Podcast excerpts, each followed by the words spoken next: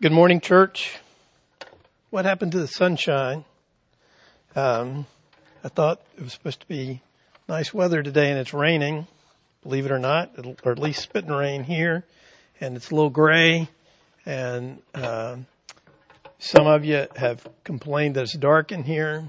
Well, you know, it, it is, isn't it? And uh, we need we need we need some sunlight. Um, I like we have some lights, stage lights that were used during the live stream. Uh, otherwise, we'd all look like we were in liver failure. But um, this uh, this this looks this is supposed to help us look better. So uh, I hope it does. So we've been looking at the book of books of Ezra and Nehemiah. Today we're up to uh, Nehemiah chapter two, verses nine through twenty.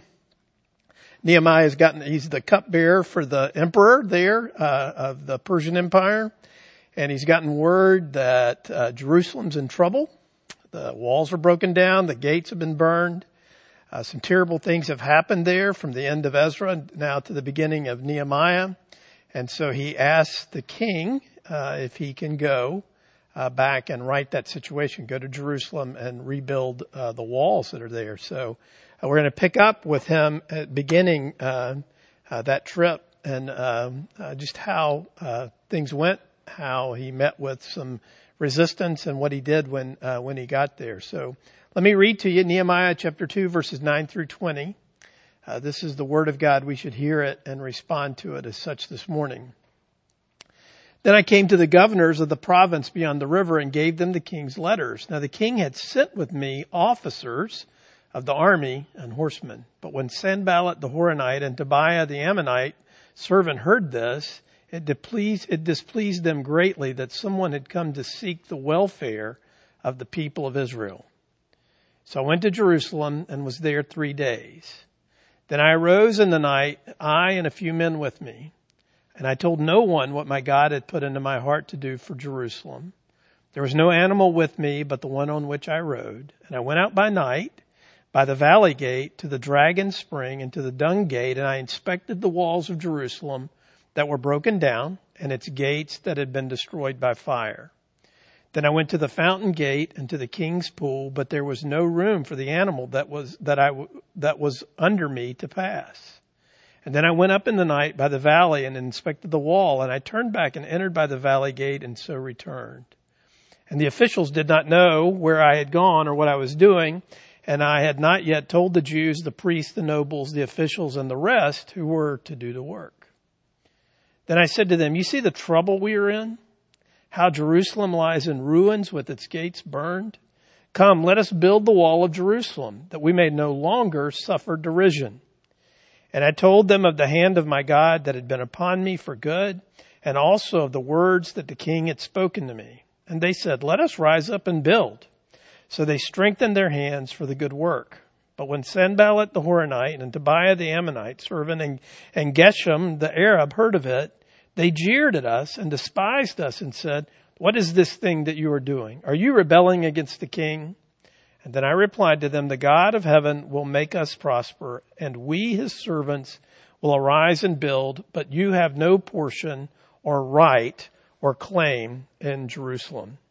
So it's interesting. Uh, Nehemiah gathered his people together, and they made the trip some uh, many years uh, before this. Uh, it was a four-month trip, give or take, um, and now Nehemiah has uh, has done the same thing. Ezra went back primarily to get the temple rebuilt, and now uh, Nehemiah is going back primarily to get the the city walls and the gates rebuilt. And so both of them have see issues, problems, uh, the result of sin and brokenness uh, in the community there, and God plants in both of them the idea that they need to go back and do something about it.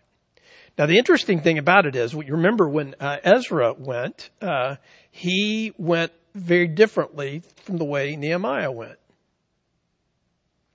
And it, it, it jumps out at you because in, in chapter 8 of Ezra, this is what he said about his trip to Jerusalem. There by the Ahava Canal, I proclaimed a fast so that we might humble ourselves before our God and ask him for a safe journey for us and our children with all our possessions.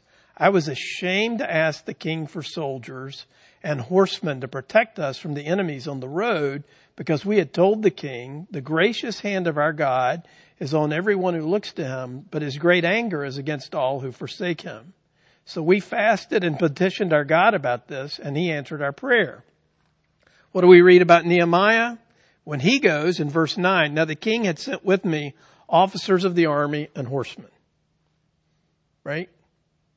One, Ezra said, you know what? We're just going to pray because we told the king that our God would protect us and we're going to pray and fast because Jesus, you better come through, right?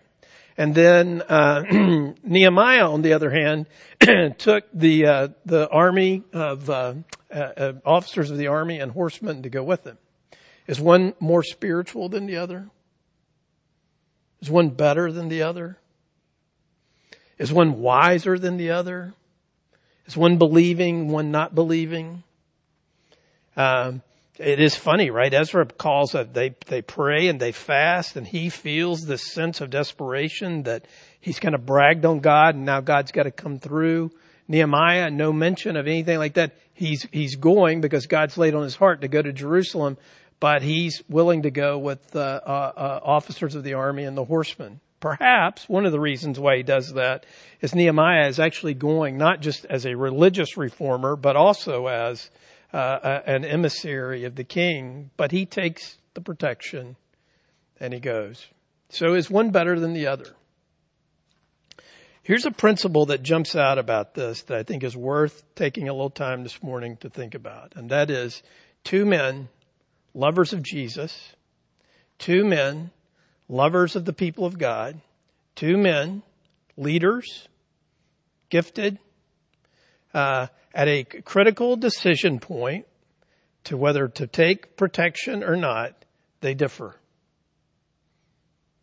They have different opinions. They do it, they do it differently. The scriptures doesn't tell us, you know, secretly, hey, Ezra was better because he was more spiritual because he prayed and he went without protection.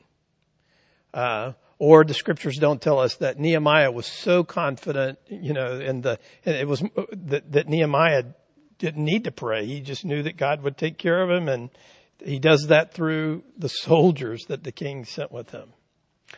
Uh, this is a great opportunity for us to take just a moment this morning to think a little bit about that.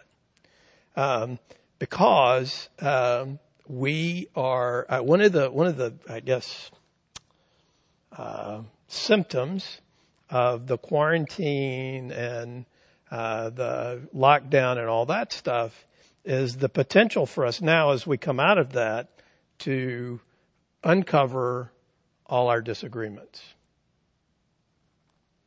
Uh, in fact, in many ways, I have uh, not looked forward to the reopening because when you can't reopen the decisions made for you, then all we can do is complain against the government and uh, the virus, and we can't really complain against each other. But now that we're reopening and we have to figure out how to do that, then that gives, and the way we, we try to do that, it gives everybody an opportunity to say, well, I'm on Ezra's side. No, I'm on Nehemiah's side. And mine's better. Right?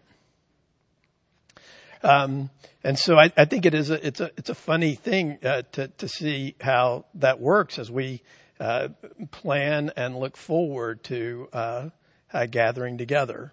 Um, and so I, you know, it just, it just strikes me this morning that, uh, the scriptures, uh, is very gracious here in the fact that it does not say one of these men is better than the other. In fact, both of them are uh, pointers to us, uh, to Jesus, and they arrived at very different conclusions about how they would get from uh, Persia uh, to to Jerusalem. I think that's that's worth uh, thinking a little bit about this morning, and and so I want to be very pointed. I wrote a letter to the church this week, and I understand that some of you, those of you over 65 in particular, are incensed that I uh, said you should stay home, and I understand that some of you uh, who are anti-maskers are uh, not going to wear masks. Okay. Um, I didn't pull those things out of my own head, you know, because, uh, by the way, not only do I have a master of divinity, but I have a PhD in epidemiology. Uh, uh, th- those recommendations come from our governing authorities. And I know some of you are saying, well, our governing authorities are stupid. I won't argue that, but I will say they are our governing authorities and they have given us this guidance.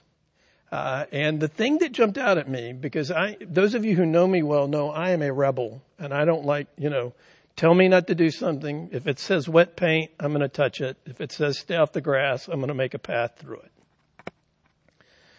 But why have we made the decisions that we made? And why did we, you know, why would we say, if you're over 65, for instance, and why would we say you should wear a mask? Well, the thing that jumped out at me, and you've already done this this morning, in our congregational prayer this morning, who did we pray for? We prayed for the vulnerable. When I looked at the CDC website, the word that it used was vulnerable. Now I, I, you, you may disagree with kind of the general flow of the Bible, but it looks to me like God is a defender of the vulnerable that he cares about the widow and the orphan, the weak, the infirm, the sick. Um, and so, as best we know, according to the science, and, and, and I'll admit the science shifts daily, and by June 28th, it might have shifted again. Um, Maybe it's going to say anybody over 45 is vulnerable and then I'll get to take a, va- a long vacation. I don't know. But I, I do know this, that the, the church should never be in a position to put the vulnerable at risk. So you're going to say, I'm over 65 and I'm not vulnerable. By definition, most of the time, for most of us, we need somebody else to help us understand that we're vulnerable. Right? I think I'm invulnerable. I, you know, I, I, I honestly, sometimes I think I'm never going to die. Right? right? So, so the fact, so the fact of the matter is one of the things that the church does and one of the things that the gospel does is it places us on the side of the vulnerable. So if it looks, looks, uh, uh, harsh to you, uh, to say, you know, may, perhaps, you know, you should think about not coming into a crowd if you're over 65, and perhaps you should think of wearing a mask. Um, it, how about thinking about vulnerability and who's vulnerable uh, in uh, in this situation? Having said that, the deacons aren't standing at the doors on June 28th carding people, although I love getting carded. Uh, when somebody still thinks I'm I'm younger than 21, uh, but we're not going to card anybody because you know you're you're 66 and you can't worship. If you if you want to come, okay. Uh, and we're not going to stand out there and say you can't come in the building unless you have a mask. We're not going to do that. Um, however, um, I am simply, and the leadership of the church is simply encouraging all of us to think carefully about this and to think carefully about one another. Uh, and and uh, let, let me end this by saying other churches are doing things differently. We have churches in our presbytery who last week had public worship inside. They did that. Uh, are they wrong? Are they reckless? Are we too cautious? I don't know. Uh, but I do know this, that in the gospel and in God's uh, economy, uh, there has to be uh, uh, grace and mercy and uh, understanding and humility and repentance to bear with one another, uh, that we approach things, the same thing, in two different ways, just as these godly men approach their trip from uh, Persia to Jerusalem. One took all the the king's uh, defenders, and one took none, right? And they're both examples to us, both men of great faith that God used in profound ways, right? So let's, let's, let's look back on this time, maybe 40 or 50, 60, 100 years from now and say, you know, th- these people just, just disagreed or they handled uh, the the the situation differently, and they both were faithful. Could we do that? I don't know. Would that be possible? Maybe. I hope so. Uh, by by the Spirit of God. So that's the first thing to jump out here at us is that these two men went at this very differently, and yet God used them both in profound ways. The next thing to note about this this text is uh, the here Nehemiah gets this commission from the king to go and rebuild the walls, and even with the king's army with him, what does he run into? Verse 10, when Sanballat the Horonite and Tobiah, uh, the Ammonite servant heard this, it displeased them greatly that someone had come to seek the welfare of the people of Israel. And then we read down in verse 19, but when Sanballat the Horonite and Tobiah the Ammonite servant and Geshem the Arab heard of it, they jeered at us and despised us and said, what is this thing that you're doing? Now, what a profound thing, right? So it, it, it doesn't, does, we notice, we remember back when Ezra went back to rebuild the temple, there was resistance then too. Uh, and here they, here Nehemiah is simply going with the king's permission, with his commission even, and with, remember, with his, uh, the, the king's even going to supply the lumber from his own forests for them to do this. There are people there living around Jerusalem who don't want to see the people of God prosper, who don't want to see the welfare of, uh, as as he says here, that they were uh, uh, um, they were greatly displeased that someone had come to seek the welfare of the people of Israel. Now we read that and we think, these guys, how can that be? I mean, how could anybody be against the, the welfare of the people here? And why, why would they be so upset about this? Well, one of the things you have to see about this, and this is something that we don't think very much about in 2020 America is that the story of the gospel, the story of the Bible, is a story of conflict, of war, literally. Um, we don't like to think about that. We don't like to use that kind of language. It feels weird and uncomfortable to us. But the truth of the matter is, from the fall, there in Genesis chapter 3, what does God say? God says there's going to be a seed from the woman, a seed from the serpent, and they're going to be at enmity with one another forever until ultimately the, the serpent is crushed under the feet of the seed of the woman. And that all of this conflict that you see in the scriptures, all of this conflict is, uh, uh, is a profound kind of witness to that fact. And so when, when you repent, when you believe the gospel, when you are moved to respond uh, and you're met with resistance or you're met with derision or you're met with your own sin, your own doubts, your own accusations against you and that sort of thing, that shouldn't catch us off guard because the fact is from the very beginning, the work of God has been met with resistance. That there are forces and powers and even people under influence by those forces and powers who would resist the uh, good work and the the uh, the advancement of the kingdom of God. Now, that's exactly what what's happening here, and so it shouldn't catch us off guard. It should not uh, uh strike us as odd uh, in any way, uh, shape, or form. Right? And it is it is interesting, right? It displeased them greatly that someone had come to seek the welfare of the people of Israel. Um, as such, that statement about Nehemiah should remind us of someone else who came to seek the welfare of the people of God. That should remind us of Jesus. And what is it we see about Jesus Christ when he comes into the world? Well, the first thing that we see about him is he's a mere uh, child. And what happens? Uh, Herod wants to kill him.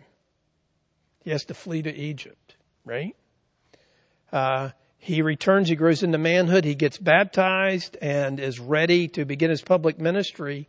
He goes out to pray in the wilderness to prepare for that. What happens? He's met there by his enemy.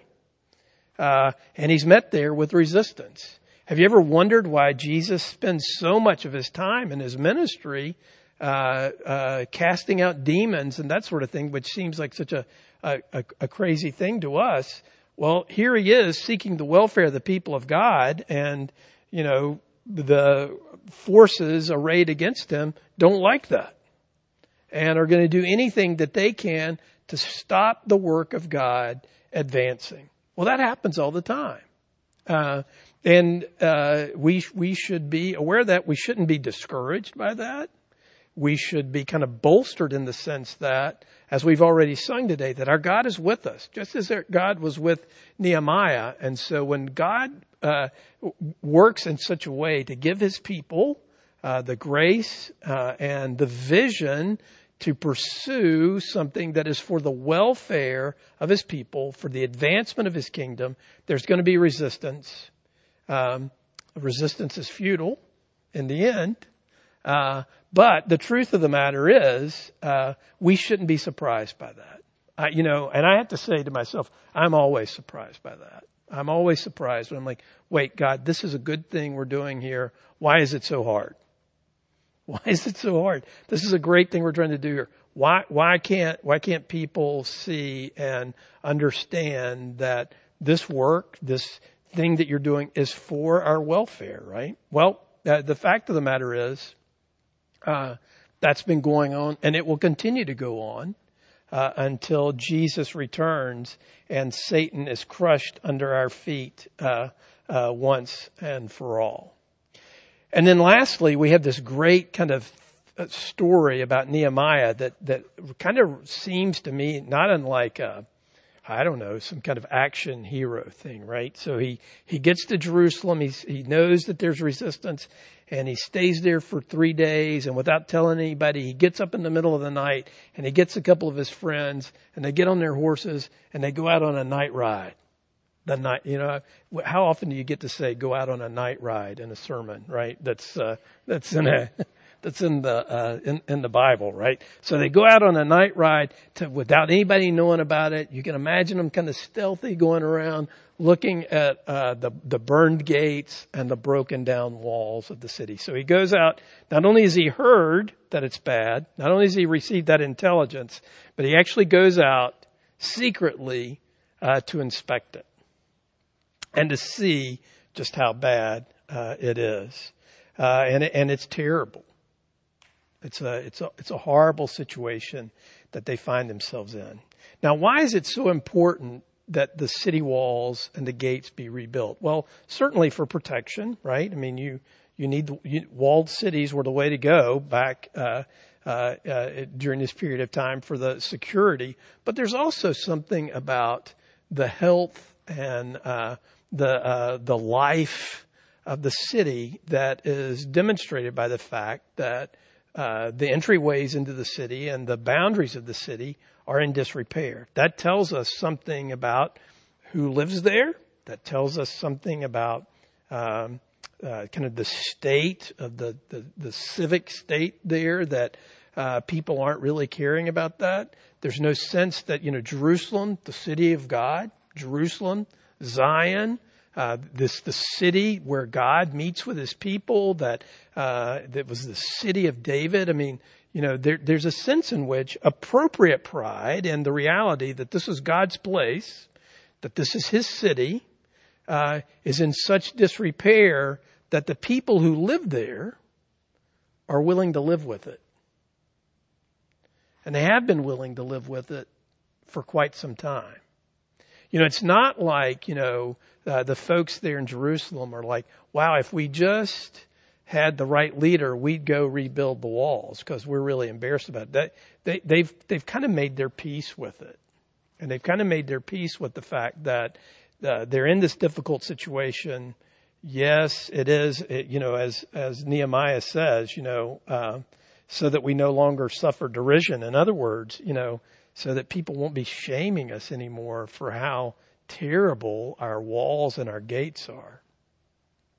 Um, so, so the, so the, the, the fact is, um, as, as he goes and, and he does this, he recognizes that there's a problem with external resistance and there's a problem with internal apathy.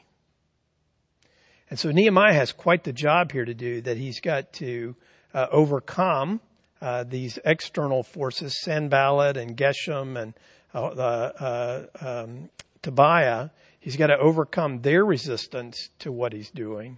But then he's also got to overcome the resistance of the apathy of the people who have learned to live with the broken down nature of the walls and the gates around the city of God. Um, you know, it's, it's, it's profound for us to understand that Jesus Christ looks at the brokenness of the world, that he looks at the fact that left to our own devices, uh, we would, we would make peace with that. We would learn to live with it. And as a result of that, uh, kind of wallow a bit in some of our shame about that and, and not be moved uh, by the glory of God, by the grace of God, and by the power of the gospel to see and to do something about that. So Nehemiah uh, looks and sees the trouble, uh, and he does something about it. Jesus Christ sees the trouble that we're in, and he does something about it. Um, and and he does something about it by coming and living and dying and rising again for us. Uh, and that's that's a uh, that's a profound thing for us to understand because we think, you know, that we would be in agreement with Jesus that, oh yes, things are broken and I'm on your side. But the truth is, how often do you and I make peace with and become content with the broken down nature of our own lives, uh, or the broken down nature of of uh, of the work of God, right? So God sees that. Jesus sees that. In this case, God sees it. He sends Nehemiah to address it. For our salvation, Jesus Christ came uh, to reestablish, to rebuild, uh, to renew uh, the new Jerusalem. Uh, and uh, that's what we look forward to.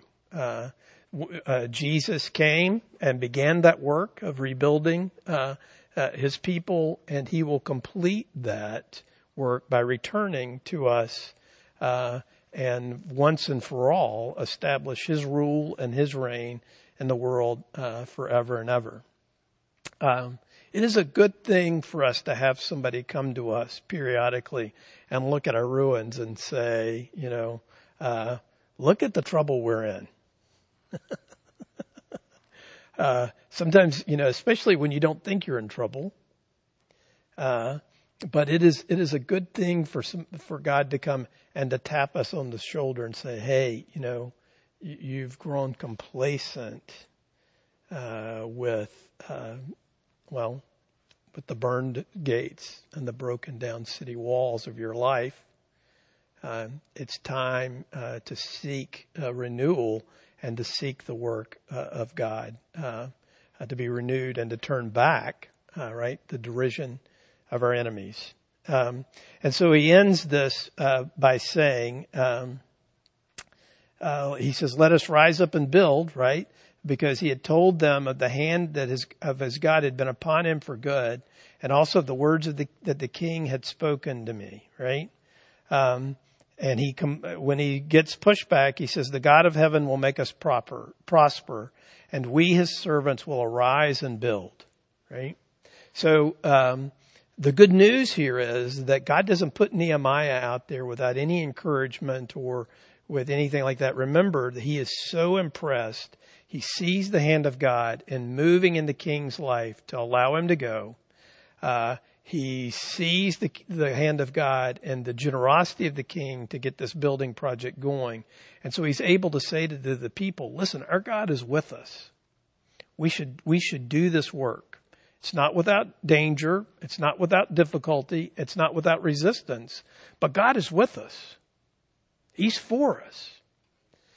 And if God is with us and he is for us and he has laid this on us to this, to, to see this work through, Let's participate in the work that God has for us to follow that through.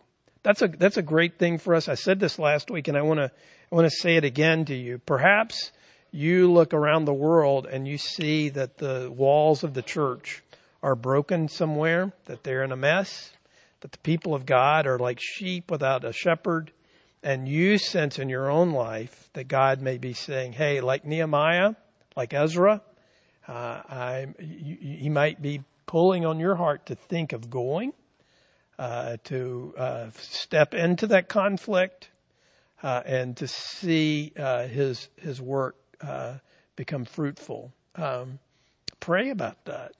That's what Nehemiah and Ezra did. They prayed, and uh, they had the sense that God's good hand was upon them to lead them and to provide for them. Wouldn't it be a crazy thing if one of the fruit of uh, this lockdown was uh, a new movement for the gospel uh, to see it proclaimed to the ends of the earth. Um, I think that's I think that would be an awesome uh, thing for us uh, uh, to pray towards and to, to to look towards. So, in light of that, let me pray. Lord, we we thank you today that uh, you used uh, these men in different ways and with different methods to accomplish your good purpose. would you do that in and for and through us? Uh, we pray too, Lord, that uh, you would help us uh, to trust you, just as Nehemiah trusted that your good hand was up upon him, that your good hand would be upon us. Lord, we confess our weakness. We confess our inability um, to, uh, uh, well, it's just a hard time for us. and so I pray that, uh, Lord, you know it's a hard time for us. You know we grow impatient. Uh, you know we grow angry and bitter. Uh, you know we grow uh, resentful. Uh, and yet you still love us and you still pursue us. And so I pray that you would help us today uh, in that. Uh, Lord, at your good hand is certainly upon your people. and you're leading us in this conflict against the forces that would oppose you. And so I pray that you would give us confidence to follow uh, and confidence to see you in the midst of the world and the conflict uh, in which uh, we live.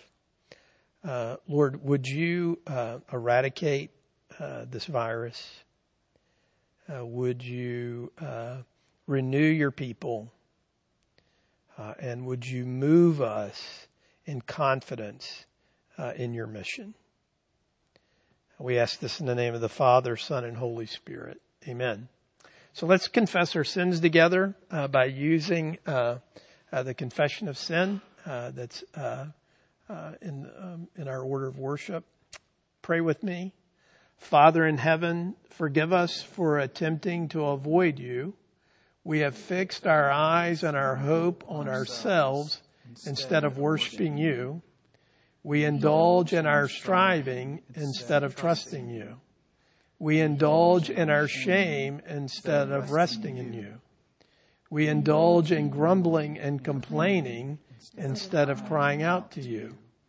We have been given over to anxious isolation instead of following Jesus in his mission. Yet your compassions yearn over us. You hasten to our rescue. In the cross of Christ, we see that your love endured our curse. Your mercy bore our justice. Forgive us all of our sin and renew our hearts. Turn us back to you. Amen.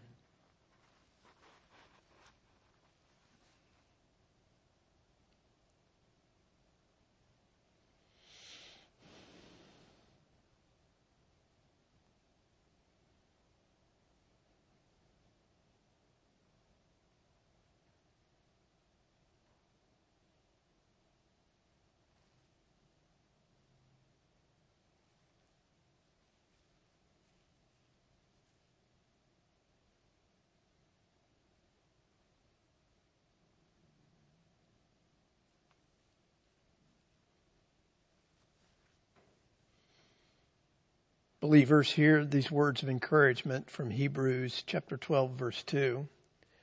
Let us fix our eyes on Jesus, the author and perfecter of our faith, who for the joy set before him endured the cross, scorning its shame, and sat down at the right hand of the throne of God.